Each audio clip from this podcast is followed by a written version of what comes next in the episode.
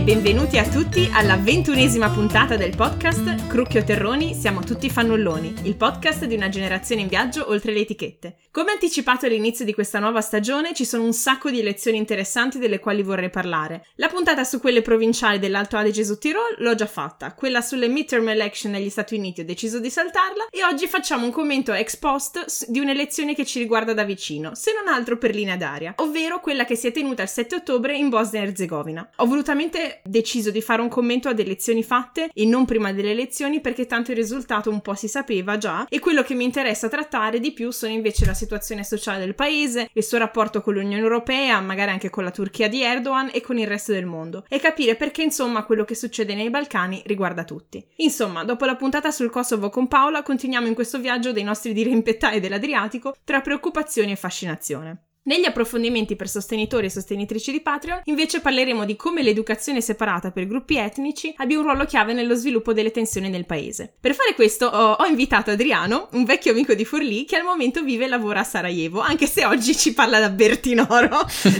Io sono come sempre Carmen, la vostra conduttrice fissa che vi parla dalla Baviera, dove al momento della registrazione siamo in piena campagna elettorale per le elezioni regionali del 14 ottobre e la frustrazione di non poter votare dopo sette anni che vivo qui è diciamo diciamo in aumento. Ma passiamo a te, caro. Um, dici un po' di te, da dove vieni, che fai ora, come ci siamo conosciuti? Beh, sì, intanto Carmen ti, ti saluto e mando un abbraccio virtuale a tutti gli amici che, che sono sicuro che seguono il tuo, il tuo, podcast perché vedo i like da, da, Facebook e siamo tutti noi, insomma, tutti noi ex Forlivesi, ex Siddini. Uh, e beh, sì, io ti chiamo da questa nostalgica Forlì, dove alla fine, dopo tanti anni, torno sempre per, per lavoro durante mm-hmm. questa, questa parte parte autunnale del, del, mio lavoro, quindi non è molto esotico, diciamo. Però, però sì, sono, sono nei, nei, dintorni di, di, casa nostra, ecco, mm. casa del cuore per tutti.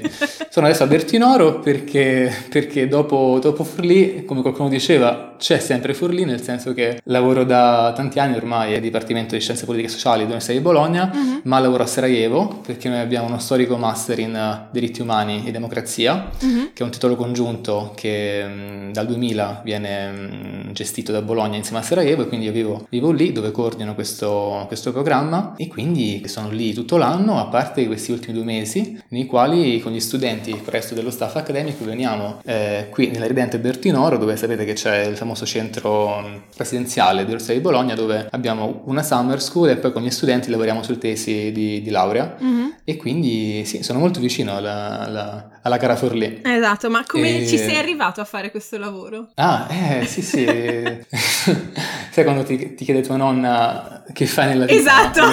devi fare questo abstract di 100 parole di, di, di, di che fai. Sì, Beh, e poi alla fine ti ehm, chiede, sì, ma tu che cosa fai?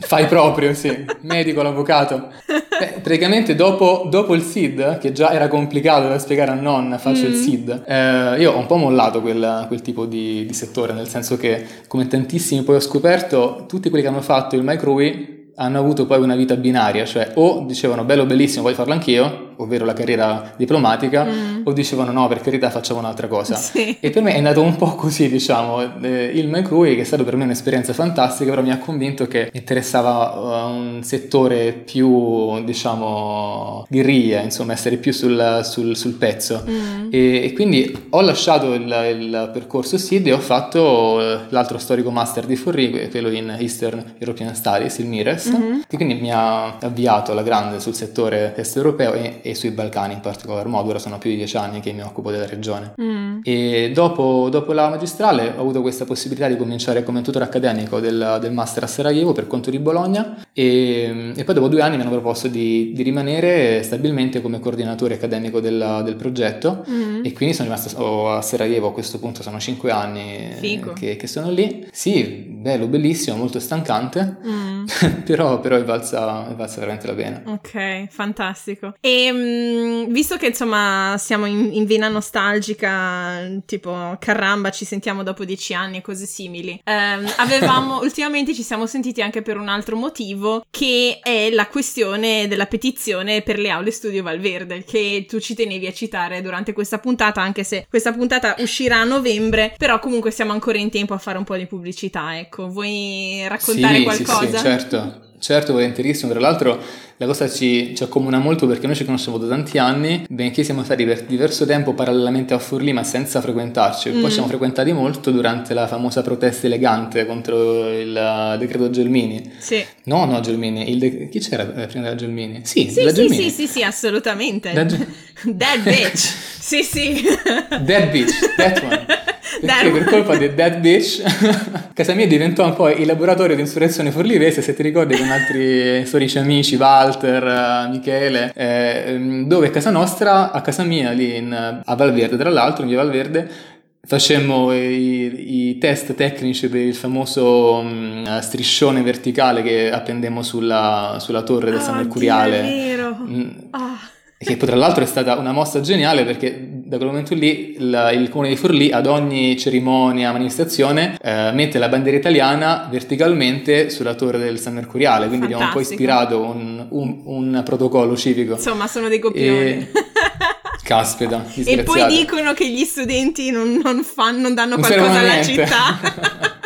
No, ma questo è veramente il link tra le due cose, perché all'epoca noi eh, protestavamo il fatto che a Forlì non ci fosse nessuna, nessun senso di appartenenza della cittadinanza verso il campus e quindi verso gli studenti, un po' mm. visti come disturbatori. Invece, e quindi eh, facemmo diverse cose in quella protesta, e tra l'altro, se ti ricordi, facemmo questo accordo con la COP, mm. con la quale andammo a fare questo, ah, eh, questo acquisto collettivo. Sì, quella è stata una delle proteste più fighe che mi ricordo con grande orgoglio. Sì, sì, sì, che eravamo andati, aspetta se non ricordo male, eravamo alla fine tipo 10 carrelli di spesa, comunque un sacco di persone, coinquilini, che sono andati a fare la spesa alla COP di Forlì per far vedere quanto eh, l'impatto economico sostanzialmente degli studenti per la città. e... Che figata. E funzionò, e funzionò, e sul, sul, nostro Facebook abbiamo anche il video, se, se ci guardi, siamo entrambi taggati. Stai scherzando?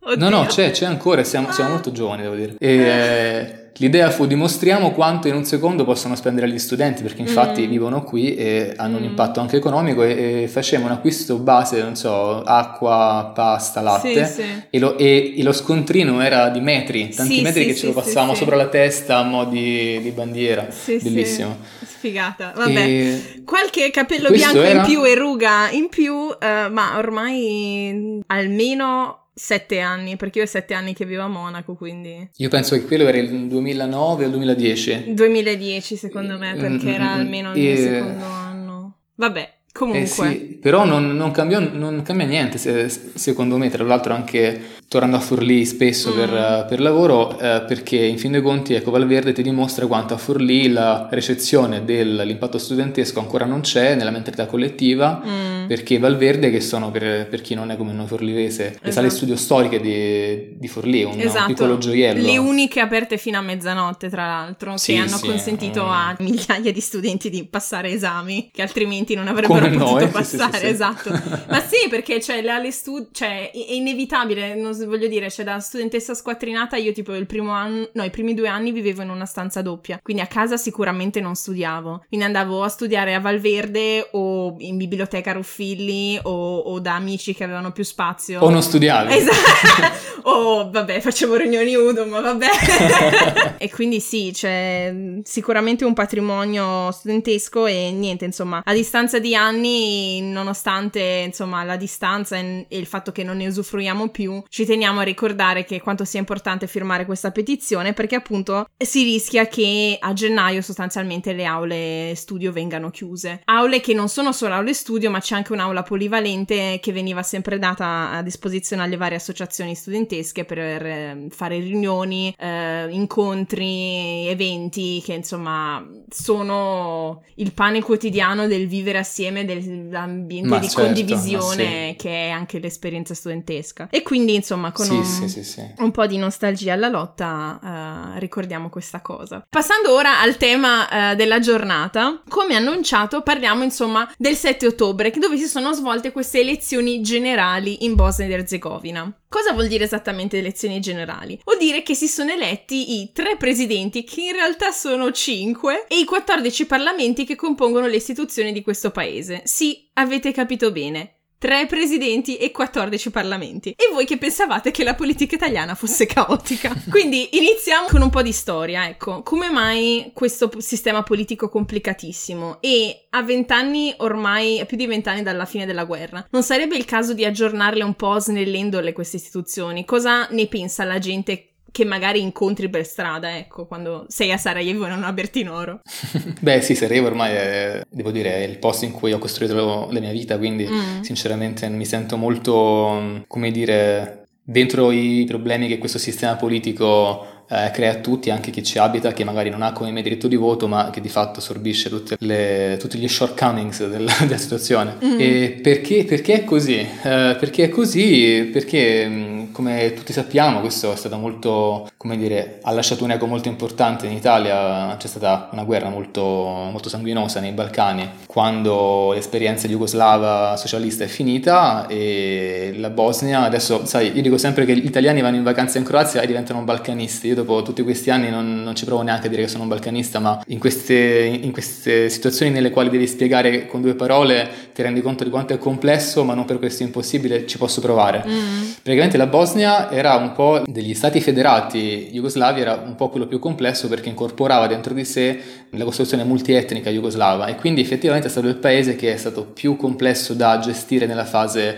di transizione post-bellica e post-socialista. Mm. Questo è stato risolto uh, con um, un meccanismo che uh, si chiama in scienze politiche consociativismo, mm. quindi una democrazia consociativa che potesse incorporare le varie anime etniche di questo paese. Questo meccanismo è stato foriero di, degli accordi di pace firmati in America a Dayton nel primavera del, del 94 che hanno portato quindi alla creazione di una Costituzione statale, però di fatto imboccata dalla comunità occidentale soprattutto, e quindi tra l'altro questa è una piccola chicca, vi fa capire il distaccamento reale tra Costituzione e soluzioni, ovvero la Costituzione è un annesso a questo trattato di pace scritta in lingua inglese, mm. quindi una Costituzione di un paese eh, non scritta nella o nelle lingue locali. Mm. E, ehm, questo assetto consociativo ha prodotto una gestione politica per la quale le tre principali componenti etniche sono rappresentate al potere, mm-hmm. a dispetto delle altre componenti etniche che non contano non contano, sono lasciate fuori,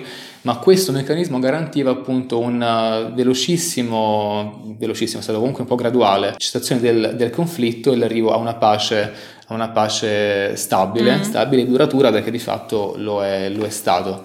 Il problema è che questa architettura ha creato sì la pace, ma molti problemi di gestione. Sì, e le tre componenti etniche che vengono rappresentate sono, ricordiamolo? Giustissimo, eh, quella serba, mm-hmm. quella croata e quella bosniacca. Okay. Quindi ovviamente l'identità etnica in questo caso eh, si riferisce a anche quella religiosa, mm-hmm. e allora serba ortodossa, eh, croata cattolica e bosniaca, quindi bosniaco-musulmana. Mm-hmm. E il fatto è che, come capisci, è un default, cioè è dato per scontato, se tu appartieni alla componente serbo-ortodossa, sei ortodosso sei serbo, mm-hmm. quindi se tu non vuoi affiliarti culturalmente a questo, sei un altro, mm. sei, sei un altro e sei fuori dai giochi, questo è estremamente complesso e molto liberale. Certo. E niente, quindi tu hai sicuramente amici a Sarajevo che possono votare e, o hanno votato o, o, o, no. Cosa ne pensa la gente di queste istituzioni, di questo sistema? Beh, sì, a, a Sarajevo il discorso sulla politica e sugli effetti della guerra è quotidiano e non ti posso nascondere che questo è uno dei pesi nel vivere lì perché eh, tu pensa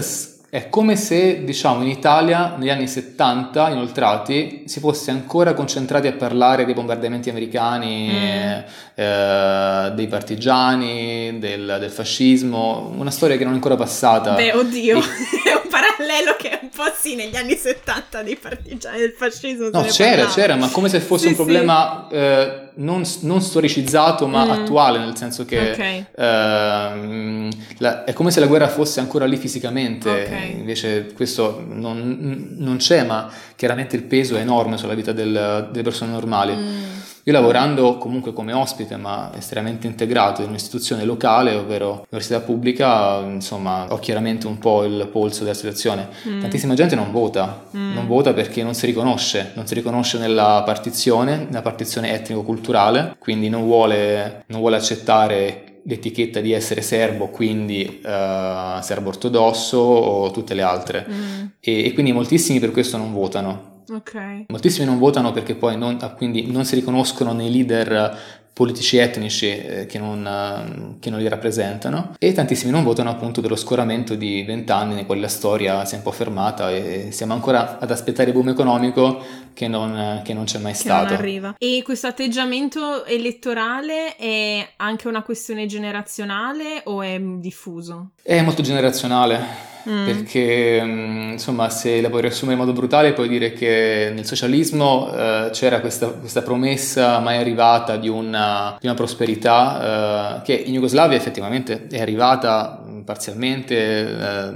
molto più che in altre, altre realtà socialiste, mm. da quelle limitrofe come l'Albania o anche il centro Europa. La Jugoslavia socialista ha avuto un, un lato di, di prosperità molto comparabile a quello dell'Europa del Sud come Spagna, Portogallo e Italia centrale ehm, a fine anni 70, inizio anni 80. Tuttavia appunto questa promessa di, ehm, di socialismo poi si è, si è eh, alternata una promessa di integrazione europea, di standard europei, anche questa non è mai arrivata dopo vent'anni, siamo ancora in una situazione post bellica classica mm. e quindi i giovani che sono nati con questa... C'è, c'è, c'è, lo scoramento di chi è nato sotto l'altro, l'altra promessa che non si è mantenuta e i giovani che sono nati sotto la promessa nuova appunto di diventare europei per davvero e anche questo ancora non arriva, insomma tu hai generazioni di persone che sono laureate magari in studi europei a fine anni 90 e non hanno mai visto l'integrazione europea, quindi mm. hanno spesso gran parte della loro carriera e si pensioneranno magari senza aver mai toccato queste realtà, quindi certo. questo non può che creare una sfiducia generale verso il futuro mm-hmm. la classe politica. Certo, certo. In questo contesto leggevo tra l'altro che qua la disoccupazione giovanile è praticamente del 60%, quindi diciamo percentuali da Calabria, diciamo, se vogliamo fare un confronto nostrano. Quali sono, da quello che hai visto tu, i temi più importanti e sentiti o quelli che motivano così tante persone anche ad andarsene? Perché comunque parlavo, eh, come dire, qualche settimana fa ho intervistato la capa della tua ragazza, abbiamo sì. scoperto poi ex post, che lavora lavora per la Böll Stiftung a Sarajevo e lei, insomma,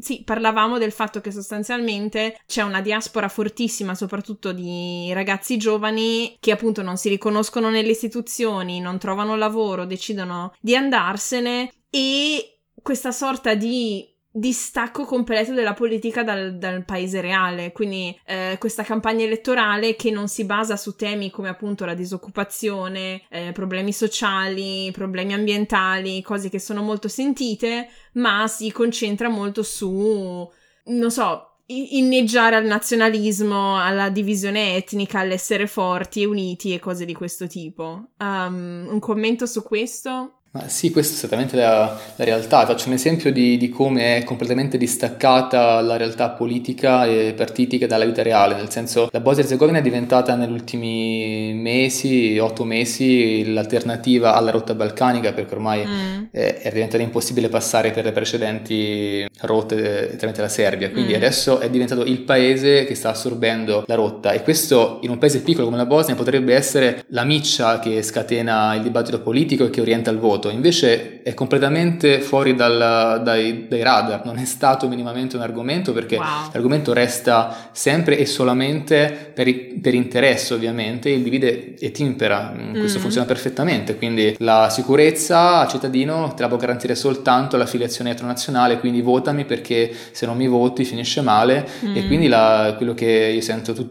tu, tutti i giorni a Sarajevo è la famosa frase finché non si spara va bene tutto. Mm. Gente ha passato un assedio lunghissimo di, di quattro anni e quindi ti dicono ancora basta che non si spara va bene tutto, va bene che non, le, le, riforme non vengono. E quindi qui è questo scollamento fantastico, anzi devo dire tragico, perché sia dal lato dei diritti sociali e, ed economici che da quelli civili e politici, la Bosnia vive una situazione di crisi morale, istituzionale, mm. scandalosa, insomma, ti faccio un esempio dal punto di vista dei, dei diritti eh, civili, Solo considera che le persone che non si uh, classificano come serbo, croato o bosniaco non hanno diritto elettorale attivo, non possono candidarsi. What? Non possono candidarsi per Costituzione. Sì, questo è, una, è il vulnus più grande del, dello Stato di diritto in Bosnia, sancito uh-huh. da, dalla Costituzione, che non è stato mai, mai modificato. C'è una, uh, c'è una sentenza della Corte europea di Strasburgo che appunto nel 2013 ha dato ragione a questi due esponenti illustri delle due comunità comunità ebraica e rom mm. del, del, paese che sono candidati in uh, segno di, eh, non di protesta, ma di... Um, sono candidati per manifestare appunto l'impossibilità, per rendere pubblica mm. l'impossibilità dei membri di questa comunità, ma potresti anche considerare la comunità italiana, che tra l'altro esiste un po' in Bosnia centrale, che è un po' la legacy della de, dell'impero um, austro-ungarico, dei, dei, dei tedeschi, mm. uh, di altre comunità che potrebbero crearsi in futuro. Per esempio, tanti turchi adesso trovano in Bosnia la loro residenza potrebbero restare e loro ad oggi non potrebbero avere nessun diritto civile attivo. Wow. E questo è spaventoso, mm. ma ugualmente se il discorso lo sposti sui diritti sociali, culturali ed economici, l'educazione, eh, come so che tu sai bene, è divisa, mm. è divisa anche questa su base etnica, quindi i bambini hanno diversi diritti eh, educativi rispetto all'appartenenza etnica mm. e all'identità. I diritti di genere sono completamente omessi, diritto alla casa eh, di quelli che si sono spostati internamente durante la guerra non è stato garantito, wow. uh, standard di vita uh, sono estremamente bassi, c'è un famoso scontro tra il diritto al lavoro e il, e e il diritto alla salute eh, per... Mm. Eh, i altissimi tassi di inquinamento del paese, nelle aree industriali particolarmente, mm. e quindi in questo sistema di degrado morale delle istituzioni è incredibile che purtroppo eh, si continua a sperare che non si spara, va bene tutto, basta che non si spara. Sì, sì questo dimostra ancora di più il punto che facevi prima del quanto la, la, la guerra sia ancora estremamente presente nella vita di tutti, nella percezione di come funzionano le cose. Ma mh, dando un commento, diciamo, dei risultati elettorali, elettorali. Perché secondo te all'inizio ho detto che insomma era un po' prevedibile? Perché questi risultati cambiano sostanzialmente poco del panorama, cioè di, di quello che effettivamente succederà da qui alla prossima elezione? Ma sì, non può essere altrimenti effettivamente perché eh, ti, ti, faccio un raffronto. In Italia eh, una persona ogni cinque è iscritta a un partito. Mm. In Bosnia una su 30, eh, no perdonami, è, è, il contrario. In Italia una, una su 30, in Bosnia una su 5. Wow. Questo, questo, ti dimostra il filo diretto tra cittadino e partito perché? Perché in un sistema del genere che ha un'architettura amministrativa e istituzionale così complessa, cioè mh, per esempio fai conto che a tutti i livelli del, dello Stato e locale e generale ci sono in, in Bosnia-Herzegovina 260 ministri. Mm e che la metà del PIL del paese è speso nel mantenere questo, eh, wow, questa struttura di, di, gestione. Fuck. È una cosa pazzesca. Quindi questo crea, eh, aspetta, e questo soltanto le posizioni politiche, eh, se eh, in, includi le posizioni di, di, supporto politico, quindi insomma immagina vari assistenti dei parlamentari, uh-huh. tu arrivi a 520 posizioni affiliate al, al, numero di esponenti politici sì. con cariche istituzionali. Sì. Quindi di fatto questo è, un, è di per sé un, um, un settore di impiego uh-huh. e quindi l'affiliazione al partito, quindi la fedeltà al partito, è di per sé diciamo un para uh, ufficio de, dell'impiego. Sì. È un meccanismo in, informale con il quale tu puoi arrivare al tuo prossimo lavoro o al tuo, al tuo unico lavoro, mm. tuo, della tua famiglia, dei tuoi, dei tuoi parenti. Mm. E quindi è chiaro che un sistema per il quale c'è voto di scambio de facto, dove tu voti il partito perché devi mantenere la realtà, e allora eh, non voti nessun altro. Mm.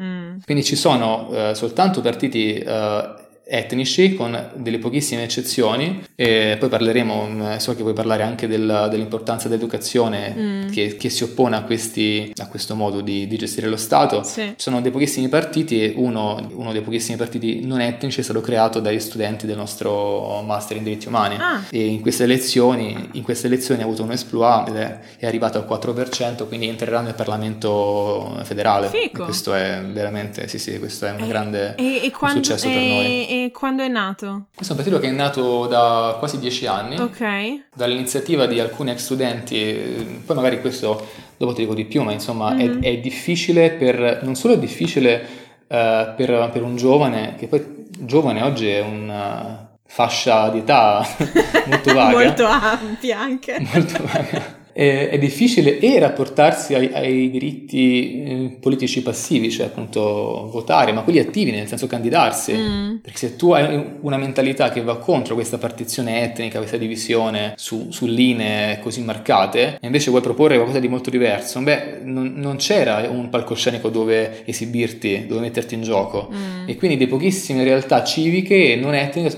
sono state create, ma con, con grandi difficoltà, e questo nasce a Stranca, cioè il, il nostro partito, eh, fondato da giovani cosmopoliti, liberali, eh, europeisti, sta finalmente avendo un po' di momento, mm. e, un po' di momentum, dicono in inglese, mm-hmm. e quindi lascia, lascia un po' ben sperare, ma ben sperare. guardare la Bosnia con occhi positivi è veramente difficile. Sì, certo, ci vuole impegno. Ma mm, Molto. per curiosità, eh, come hai vista questa cosa? Perché è sostanzialmente una ferma politicizzazione dell'università.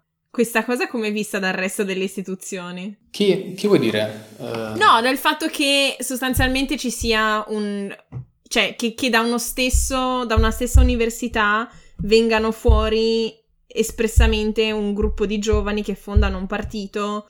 Mm, mi immagino che certo non, mm. cioè, che il grosso degli studenti lì votino questo partito o non votino e che quindi certo. cioè, per carità, non, non, credo che l'università lasci fare nelle proprie aule campagne elettorali o cose di questo tipo, però cioè dal punto di vista no, de- di, sì, di, sì, di un, è, è chiaro, è un chiaro, sistema è... che sia così controllante mi fa strano che sia relativamente liberale l'ASCO in questo ambito. Beh, diciamo che da, da un certo punto di vista è sicuramente così, dall'altro è vero che il, il, nostro corso di laurea in diritti umani è stato sempre l'osi felice, l'osi di um, academic freedom, mm. eh, l'osi liberale in quell'università, ma infatti per questo non è stato sempre supportato questo, okay. questo progetto, tra l'altro che, che, che, è molto grande e infatti va oltre i soli scopi accademici e è stato mm. stabilito dalla, dalla, Commissione europea all'epoca proprio per, per creare una generazione di esperti in diritti umani che andasse ad avere un impatto sulla società e della Bosnia ma dei paesi limitrofi perché abbiamo delle quote per ogni paese del, dello spazio post-jugoslavo uh-huh. e dell'Albania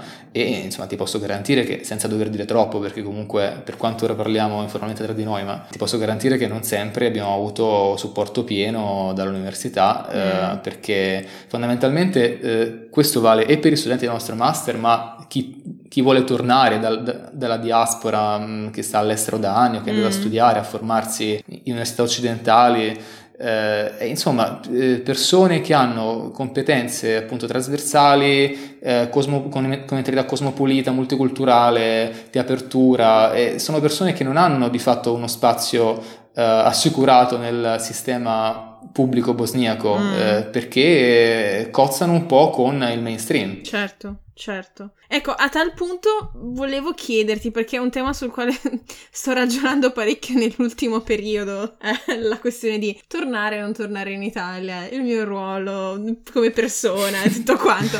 Con che una, domanda. Eh, domande esistenziali, ma con una comunità di migranti che sono soprattutto da quello che so in Germania ed Austria così grande, soprattutto appunto di giovani che se ne sono andati dalla Bosnia e Herzegovina, che ruolo politico ha da quello che sai questa diaspora? Cioè c'è una qualche spinta di cambiamento che sta venendo anche dall'esterno? Eh, eh, guarda, questa è una domanda che per caso tu, tu mi fai, ma eh, ho lavorato tanto sul, sulla tematica in questi anni, quindi okay. mi è molto cara. Il, il problema grande è che sì, questi paesi, la Bosnia in particolar modo, ha una diaspora enorme. Mm. Enorme vuol dire che la metà della popolazione è dentro, metà è fuori. Wow. Sì, ti faccio un esempio. Io ho lavorato moltissimo sulla diaspora jugoslava in, in Australia. Mm-hmm dove sono stato anche per ricerca un anno, e tu fai conto che in Australia, se tu, se tu conti tutte le persone eh, che, che, provengono dallo spazio ex jugoslavo, eh, sono il 3% del totale de, dell'Australia. What? Te la faccio facile per non entrare in sì, dettagli sì. etnici demografici. E, sì,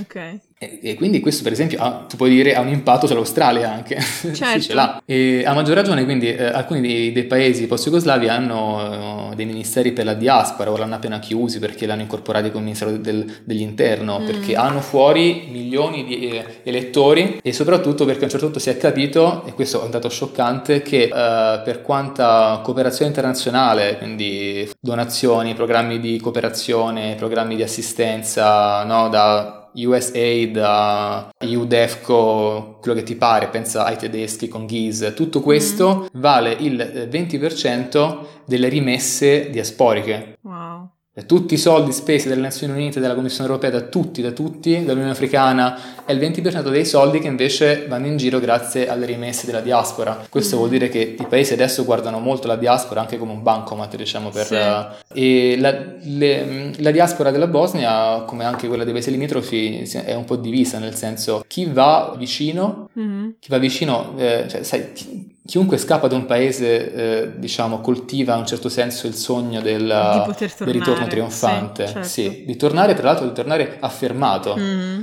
Mm-hmm. Che può variare a seconda dello strato sociale, della cultura, mm, per molti può voler dire tornare con la Mercedes per mostrare un grado di ricchezza mm. che prima era impensabile, o tornare appunto per investire. E, e, ma questo capita quando le persone poi vanno vicino, quindi l'immigrazione in Svizzera, in, in, Austria, in Germania, persone che vogliono mantenere una, un legame anche fisico, mm. una continuità geografica, con, ma tantissimi invece sono andati via, sono andati oltremare, appunto in Australia, in Canada, e quello crea uno, uno stacco anche empatico, appunto mm. fisico con il paese di provenienza. E allora in quel caso eh, se poi tra l'altro si fa parte di una generazione come questa che è educata, che ha mh, competenze, dove tu appunto puoi stabilirti in quel nuovo paese e farti una tua vita nel mainstream di quel paese, diventare ingegnere, diventare architetto, diventare politico, mm. e allora sai che c'è? Io mi scordo sì. della, della, segregazione etnica che subivo in Bosnia, io mi scordo della, della, del tasso di unemployment in Bosnia, io me lo scordo perché ora sto a Melbourne e ci devo restare perché la vita è una. Mm. E quindi sì, la, la, diaspora vota, la diaspora mm, vota generalmente in modo tradizionalista, quella che è interessata a che le cose restano come stanno perché, perché può tornare può tornare e può poi, poi valersi del, dei contatti del, che ha mantenuto. Dei contatti, con, certo, certo, certo. Con, sì, con le elite politiche. Ma per concludere questo discorso politico e poi passare ad altro,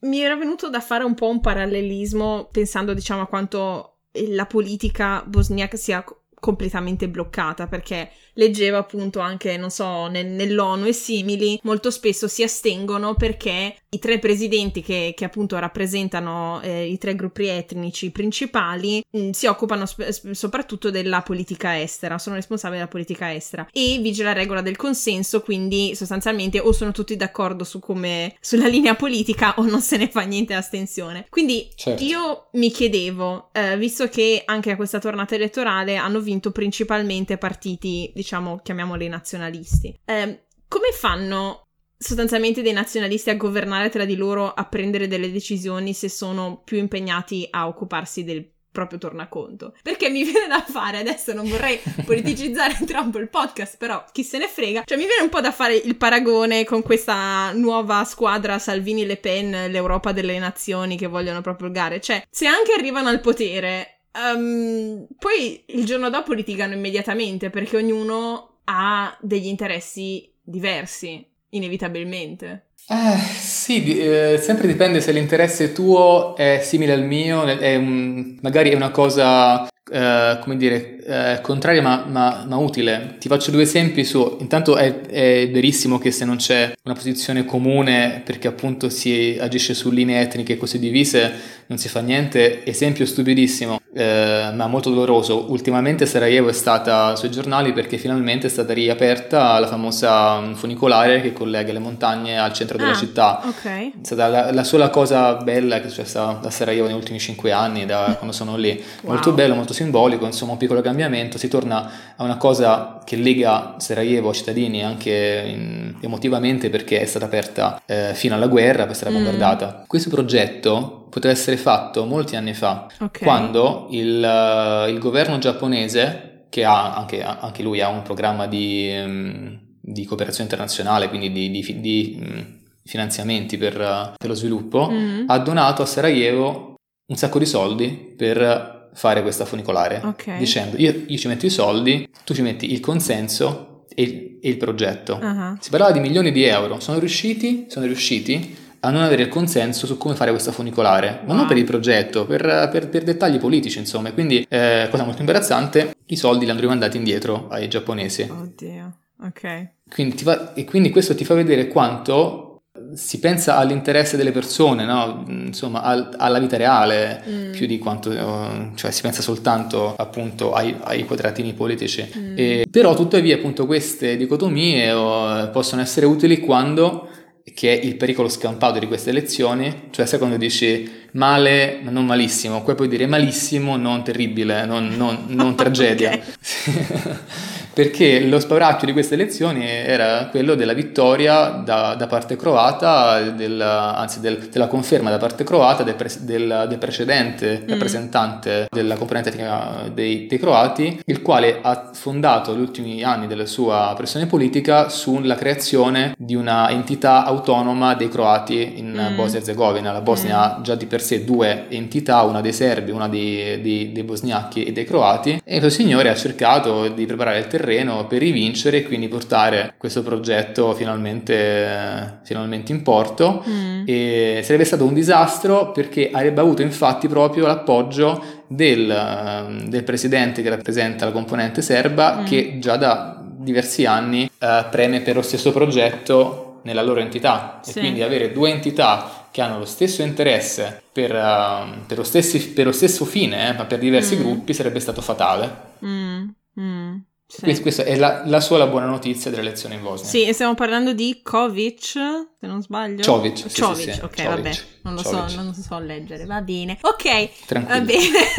ok, um, per concludere con una nota vagamente positiva e una chiacchierata sicuramente non molto, diciamo, generalmente allegra. Nonostante tutti questi problemi, tu perché sei voluto andare proprio lì o sei rimasto? Cioè, cosa secondo te il paese da offrire al di là di un primo impatto quasi disperante? Eh, bella domanda. Eh, allora, guarda, sono sincero, non, non, sono mai stato affascinato dai Balcani in questo senso orientalista, oddio, diverso, è bello, mi interessa. Io sono finito lì per, per caso più di dieci anni fa e, e, quindi mi è piaciuto man mano. Quindi mm. è un amore che ormai è un, è un amore-odio perché è un posto che ha molto risvolto, un, un posto, no? dei, mm. dei posti che hanno tanti pro ma tantissimi contro a livello della vita reale, eh, quindi mm. non per andare in vacanza, mm, che ti fanno pensare appunto se, se, rimanerci o no. Quindi detto fino adesso qualcosa sul perché no, non rimanerci, insomma qualche sicurezza sociale, il welfare, tutti questi problemi, la politica, il peso della storia, dal punto di vista del perché rimanerci, eh, beh sono tanti però, infatti io spesso ci, ci penso. Per esempio Sarajevo è un posto bellissimo. Mm. A livello, a livello meramente eh, geografico, i Balcani sono una, una perla, sono de, degli, tra gli angoli più belli del mondo, perché hai, eh, e come hai tutta questa varietà multiculturale, ce l'hai anche territoriale, fisica, è un posto bellissimo, una orografia fantastica, i fiumi più blu che puoi trovare in, in questo continente, le montagne più verdi, è un posto bellissimo, se ti piace la natura è veramente straordinario, ti faccio un esempio, a, a Sarajevo sei circondato da montagne che raggiungi raggiungi in macchina in 10 minuti. Sì. Tu arrivi sui campi da sci, se, se, se, sci, ma anche se soltanto apprezzi la neve, eh, arrivi sui campi da sci in macchina in 20 minuti. Mm. E io sfido altre capitali europee a darti questo, questo vantaggio. Sì. E questo dal punto di vista naturale. Dal punto di vista umano, beh... Ehm, non puoi non dire che a Sarajevo il tempo scorre un po' diversamente perché per esempio quello che apprezzo tantissimo è che non c'è eh, un esasperato approccio al consumismo, mm. non c'è, non c'è sicuramente per, per colpa anche della, della diffusa povertà, Mm-hmm. La povertà c'è in tantissimi posti del mondo, alcuni di questi l'ho visti, ma c'è un, un mondo parallelo sfrenato che corre davanti alla povertà. Mm. A Sarajevo non c'è. A Sarajevo eh, il, il, tasso di vita che tu puoi avere se guadagni uno o guadagni 10 è simile, certamente prima arrivi a livello di, di dignità per tutti e poi pensi al, al surplus. A Sarajevo la, eh, diciamo, questo continuum eh, è, molto, è, molto, corto, mm. quindi mm, eh, non, non sei bombardato da dal, dal consumo, non sei bombardato dalla, da questa vertente occidentale che, che ho visto tantissimo in altri posti del mondo. E c'è un livello di informalità nella vita mm-hmm. che certamente ha i suoi problemi perché informalità vuol dire disfunzioni nell'apparato amministrativo, insomma rallentamenti, delle volte mancanza di professionalità, ma dall'altro lato questo vuol dire anche tanta umanità in più. Certo. Figo. Eh, Figo. Un rapporto umano che certamente fa, fa la sì, differenza. fa la differenza e fa la differenza se ti senti a casa o no, sicuramente. Mm, Sì, certo, sì, certo. sono molto burberi a Sarajevo, Ok. ma appena hai- sei, sei riuscito a, come dire, a varcare entrare nei questo- loro cuori. questo- sì. sì, sì, sì. Fantastico. Ci vuole un po'. Ok, grazie po'. mille. e con Prego, questo prego. direi che passiamo alla prima rubrica.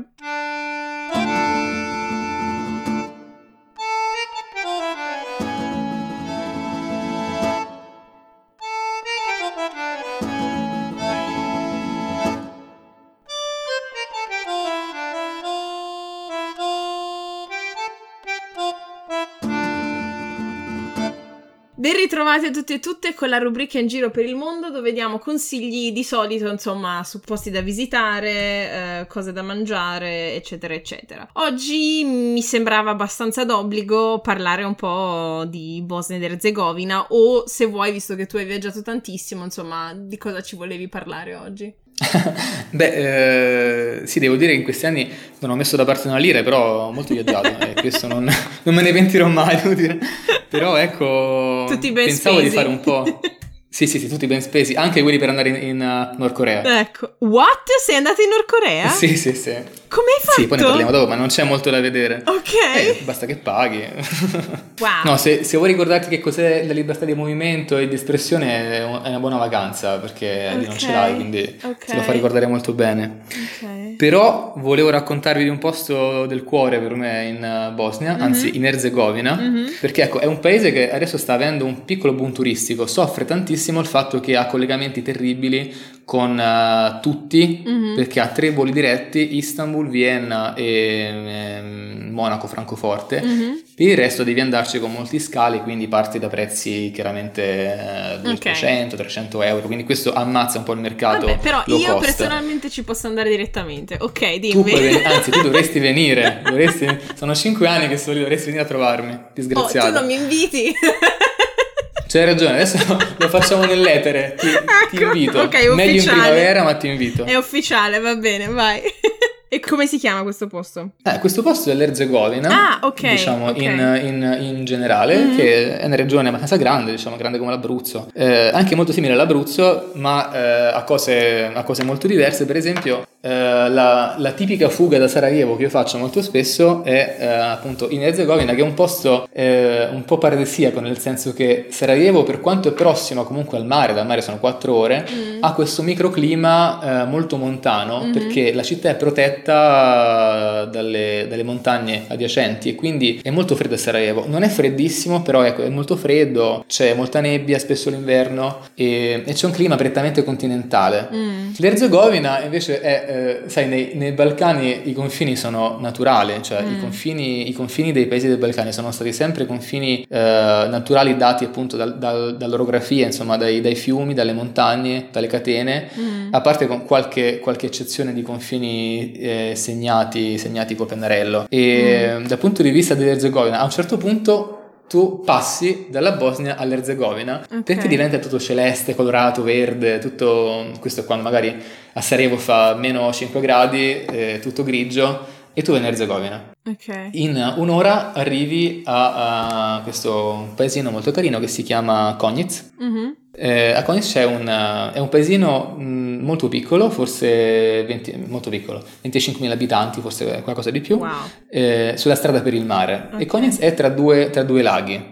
Viene menzio- quindi Konjic di per sé è molto gradevole, è molto verde, ha questo bellissimo eh, ponte ottomano Mhm. fatto da- dal, dal Pascià Sokolovic, Ok. è un ponte bellissimo, sta lì da 5 secoli, è stato rest- eh, restaurato con i soldi del governo turco, con l'agenzia di cooperazione turca, in un modo strepitoso, fa il giro a tutti i ponti, secondo me, sia al ponte di Mostar che al ponte di Visegrad, Mm. è, una- è un gioiello e è sconosciuto, è lì che eh, impera, impera nel, nel centro di Cognitz. E Cognitz non ha soltanto questo, questo, bellissimo ponte, ma ha anche un altro gioiello che è il, il famoso bunker di Tito. Mm-hmm. Sai che anche Tito chiaramente aveva paura che gli americani, o, o, anzi in quel caso che i sovietici, venissero con le bombe atomiche per, per prendersi la Jugoslavia e quindi come anche il dirimpettaio Hodja in, in Albania si è mm. fatto fare qualche bel bunker antiatomico. Mm. Questo bunker è, è praticamente una macchina del tempo, è stato completamente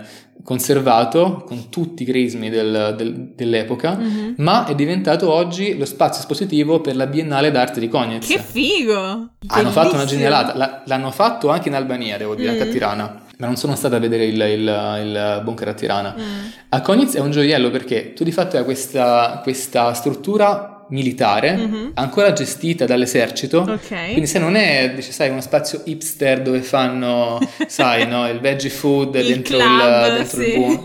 C'è proprio la milizia che gestisce i biglietti, okay. ti fa entrare, quindi c'è un, un'atmosfera completamente un, unfancy. Uh-huh. Entri in questo posto, c'è la milizia, eh, puoi visitare il bunker nelle, nelle parti storiche, uh-huh. dove è tutto conservato esattamente come era, quindi c'è la stanza dove Tito dormiva con, uh, con, con la moglie, mm. eh, hai la stanza dei telefoni, col telefono rosso, uh-huh. no? dove chiamavi Washington, e le cartine geografiche gigantesche, no? quelle, quelle strategiche, okay. quelle topografiche. E poi hai appunto tra tutte queste cose anche le stanze adibite a esposizione permane- semipermanente per la Biennale. È un mm. viaggio, è storico e culturale simpatico da, da fare sì. con qualche ora, lo, uh-huh. lo straconsiglio. Che Sulla storia. strada è molto bello, però, però questa Cognes che è molto piccola, che ha già mm. due asset non male, c'ha un gioiellino che ha questo lago si chiama Boracco, mm-hmm. Boracco Jesero, Jesero vuol dire lago, eh, che si trova sopra Cognitz. È un lago che sembra vulcanico mh, mm, perché ha un cono di fatto, ma è un lago mm, naturale, un lago che si è creato con, uh, con il tempo. Okay. Bellissimo perché entra un fiumiciattolo da un lato e esce dall'altro, mm. quindi ha un totale ricambio d'acqua ogni mese, mm-hmm. come fosse una piscina ben mantenuta, e non c'è quasi niente intorno e c'è questo piccolo eh, villaggio ecologico uh-huh. gestito da una eh, mh, ONG locale e che ha queste eh, piccole tolarizze, queste casette di legno mm. che sembrano quelle, dei, ehm, quelle degli gnomi, okay. casette di legno su, su dei pattini così che possono essere spostate wow, in caso di acqua, neve. Fico. Tu vai lì, non porti il telefono, non porti niente, ti fai il bagno nel lago con, con l'acqua trasparente, dormi in queste tolarizze molto, molto minimali uh-huh. e 24 ore veramente torni a casa che sì, sei, sei pronto per, per, tornare al computer che... a padre con carne. cioè mi stai dando della pesante. ma no, ma no, ma figurati. Figata, Questo è bellissimo. Figata, bellissimo. No, strabello, strabello. E mm, manda magari anche qualche link che possiamo poi, non so, consigliare, se esistono, non lo so. E, certo, certo, sì, sì. E niente, io uh, proseguo sulla linea del... Uh, ho, non ho tanti consigli ancora di, di posti fighi che ho visitato, ma diciamo podcast più o meno cose di cultura pop. E visto che ero già preparata alla depressione, diciamo, politica di questa puntata, um, ho deciso di parlarvi di una serie tv degli anni 90 che non molti conoscono, anche se negli Stati Uniti è tipo strafamosa ed è bellissima, me ne sto innamorando, che si chiama The West Wing, che è una serie di Aaron Sorkin, lo stesso che ha fatto The Network, uh, uh, no scusa, The Newsroom, oppure, non so, il, il primo film su Facebook, uh, Social Network, che è un genio, ha un modo di scrivere dialoghi spettacolare e The West Wing è praticamente, diciamo, fine anni 90, 90, inizio 2000 eh, e si occupa dei due mandati del, alla Casa Bianca di un presidente democratico ed è focalizzata però soprattutto sul suo staff. Quindi, non so, c'è eh, Chief of Communication, quelli che scrivono i, i discorsi, gli altri che gestiscono i rapporti con il Parlamento ed è, diciamo, vabbè, al di là del fatto che il presidente è Martin Sheen, che è spettacolare, ma tutti gli, gli attori sono bravissimi, e è non so, una serie che a differenza di cose tipo House of Cards ti dà una visione idealizzata ma concreta della politica di come potrebbe essere, diciamo della sua potenzialità. Parla anche in maniera molto realistica anche delle frustrazioni di chi vuole fare le cose fatte bene e non può perché c'è una certa posizione, ci sono certe istituzioni o tradizioni che sono in un certo modo, ma ti dà comunque l'idea di eh, diciamo, se c'è gente competente che vuole fare il suo lavoro fatto bene, che si può raggiungere qualcosa. Ed è una specie, per me, negli ultimi anni è stata una specie di, perché la sto guardando molto lentamente perché non ho mai tempo, però una specie di rifugio, balsamo per l'anima, per ritrovare motivazione nel fare, eh, diciamo, nell'occuparmi anche di politica nel, nel, nel mio lavoro quotidiano. E la cosa figa è che con diciamo il, um, la, la, l'ambiente, la, la, cultura, l'atmosfera di politica molto polarizzata, ecco, molto polarizzata attuale negli Stati Uniti, c'è stata una specie di risorgere di entusiasmo per questa serie che ormai si è conclusa più di dieci anni fa e hanno creato il classico trend del podcast che commenta ogni singolo episodio della serie, che si chiama The West Wing Weekly, eh, dove tra gli altri uno dei conduttori e uno dei, degli attori attori della serie, Joshua Melina, e è molto figo perché ogni puntata, um, diciamo, di solito ci sono una serie di temi, fili conduttori per ogni, per ogni puntata della serie, si parla, non so, dei veterani dell'esercito piuttosto che di situazioni um, sociali, dall'istruzione, cose varie, e in- invitano quando discutono della puntata anche gente che attualmente è attiva in quel settore, che può parlare anche di come le cose sono cambiate negli Stati Uniti o nel mondo se si parla di politica estera, come ovviamente in uno show che parla della politica statunitense è il caso, eh, per spiegare insomma come sono le, le, evolute le cose, quanto è trattata in maniera realistica o meno nella puntata la situazione, il tema e insomma per gente che è fissata con la politica consiglio caldamente. e con questo direi di passare all'ultima rubrica e al salutarci.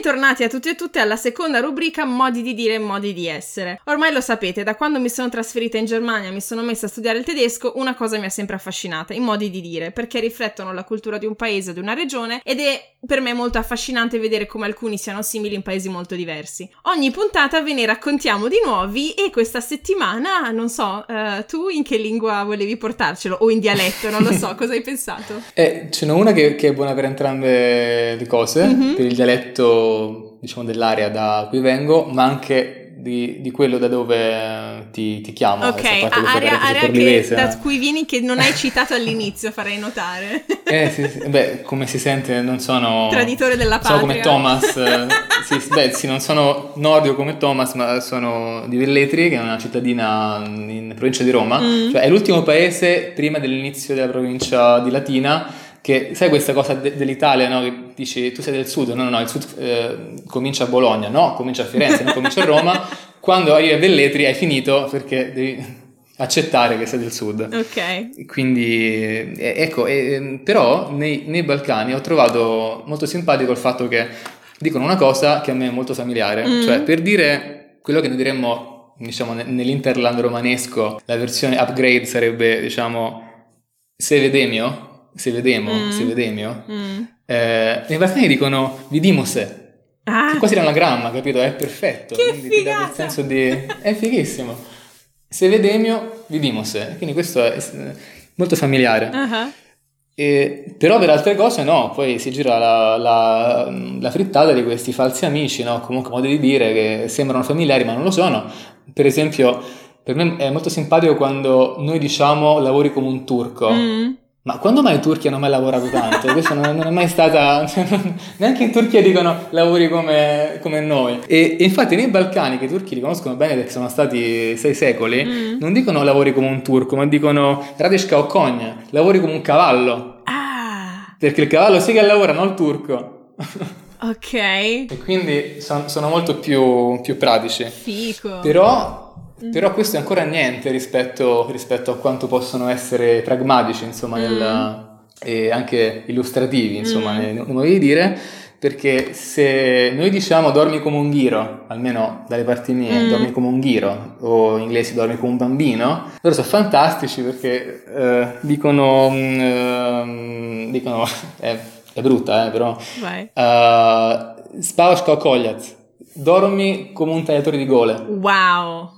Perché effettivamente il tagliatore no? di tu gole ammazzi che devi ammazzare, non... poi vai a casa e dormi, dormi in pace perché quel disgraziato l'hai, sì. l'hai accoppato. E quindi... E, hai zero quindi, remore etiche. Sì. Ok, morali. Eh sì, Va sì, bene. Se, se, manchi di morale completamente dormi come un, come un ghiro. Wow. Ok, impressionante. Adesso battila. Adesso c'è come finire la puntata con una nota positiva. Um, no, io invece ve ne porto il solito, vabbè, il detto, la, la, lingua tedesca è piena di modi di dire bellissimi, quindi mi dispiace, ma vi porto l'ennesimo detto tedesco che ho scelto perché mi immaginavo che avremmo parlato comunque un po' non solo di differenze etniche ma anche di differenze sociali. E um, il detto è mit jemanden ist nicht gut Kirschen essen che letteralmente vuol dire con qualcuno non è buono, non va bene mangiare le ciliegie che um, mm. è, è, interessantissimo perché uh, da un lato significa che semplicemente ci sono alcune persone con cui è inutile, non puoi collaborarci, lavorarci bene perché sono degli stronzi oppure non, non, hanno voglia di collaborare, cosa che rimanda un po' ad alcuni discorsi che abbiamo fatto oggi. Però ricercando il significato esatto ho scoperto che ha un'origine medievale eh, di un detto che è, diciamo, è, è, l'abbreviazione di un detto più esteso che era mit hohen Herren ist nicht gut Kirschen essen, sie spucken einem die Kerne ins Gesicht, che vuol dire letteralmente con i gran signori non va bene mangiare le ciliegie perché eh, ti sputano il nocciolo in faccia. Quindi quel, l'idea di dire che eh, gente che insomma se la tira si sente meglio di te, eh, non va bene mangiarci assieme le, le ciliegie perché ti sputeranno in faccia il nocciolo, quindi saranno sempre lì a, a farti vedere, a ri, r, sottolineare quanto loro sono superiori a te, quindi è inutile lavorarci assieme. E insomma... È carina. È sì, carina. sì, sì, vabbè, ma Molto. la lingua tedesca è spettacolare, se no, insomma, non l'avrei mai studiata. e... No, per adesso tra, tra, il tagliagola e le ciliegie non, non, non posso lasciarti così, de, devo dirtene un'altra. Ok, vai, che... spara. Non è un modo di dire, ma forse lo sarà. Mm. Forse stiamo coniando una, una, nuova frase, sì. perché effettivamente dalla creazione della rotta balcanica, no? questa cosa de- della crisi, che tutti ne parlano, eh, effettivamente si è diffusa una, una, battuta che secondo me farà la storia, mm. che, eh, che trasposta in italiano dice, ragazzi, sta storia dei, dei migranti ha passato ogni confine. che è carina, è carina. Bellissima, sì, sì, dovrebbe eh, essere sì, usata come slogan per le, le prossime elezioni europee. Eh, sì. Ok, perfetto. E così si... E lo sarà purtroppo, lo... mi sa. Sì, e così si conclude la nostra puntata. Ringrazio infinitamente Adriano per il tempo che ci hai dedicato. E mm, niente, prima di salutare ascoltatrici e ascoltatori, c'è qualcosa che vorresti dire che ci tieni rimanga impressa dalla puntata? Tipo, non so, la domanda esistenziale che alla fine non ti ho posto. Perché quello di cui abbiamo parlato oggi è importante? Cioè, cosa ce ne frega a noi italiani, ad esempio, di quello che succede nei Balcani? È perché ehm, sarò banale, però effettivamente il secolo scorso ehm, è partito dai Balcani e là, e là è finito e siamo tutti quanti molto consapevoli che la storia si, si, ripete e quindi il nesso tra noi e i Balcani è che la grande paura da molti punti di vista è che queste, queste vertenti diciamo populiste che prima che tu citavi, i vari Salvini, arrivano in Europa, eh, dove sono già, eh, si aggregano in Europa, queste vincono le prossime elezioni europee e cominciano a smantellare tutto quello che è stato fatto per noi, perché purtroppo, insomma, se quel tipo di forze politiche prenderà il sopravvento da giugno in poi, l'integrazione europea dei Balcani molto probabilmente sarà, sarà fermata perché a chi interessa adesso portare i musulmani nell'Unione Europea e, e quindi le conseguenze sarebbero devastanti per, per, la regione, per la stabilità regionale, per la sicurezza di tutti quanti noi. Mm-hmm. Quindi i Balcani sono, sono una cosa molto importante per tutti quanti noi e non solo per andarci in vacanza l'estate, ma per non dimenticarci che non sono una polveriera, non sono un problema, sono una cosa molto fragile perché come le, le come tutte le cose complicate è molto facile da manipolare certo. e quindi purtroppo i, i nostri destini, cioè le nostre vite nei prossimi 30 anni dipendono anche da che succede da, da Trieste in giù, come mm. diceva Raffaella, però da Trieste a, a, a giù, giù, a destra. giù a destra, sì. A Trieste, diciamo, a Spalato, vabbè, no, vabbè, diciamo fino alla Grecia. Eh, sì, sì, dai. Ok. Eh, sì. Eh, vabbè, sì, sicuramente adesso anche con tutto il casino con la Macedonia. Former Republic of Macedonia, vabbè. Qui il nome che avrà.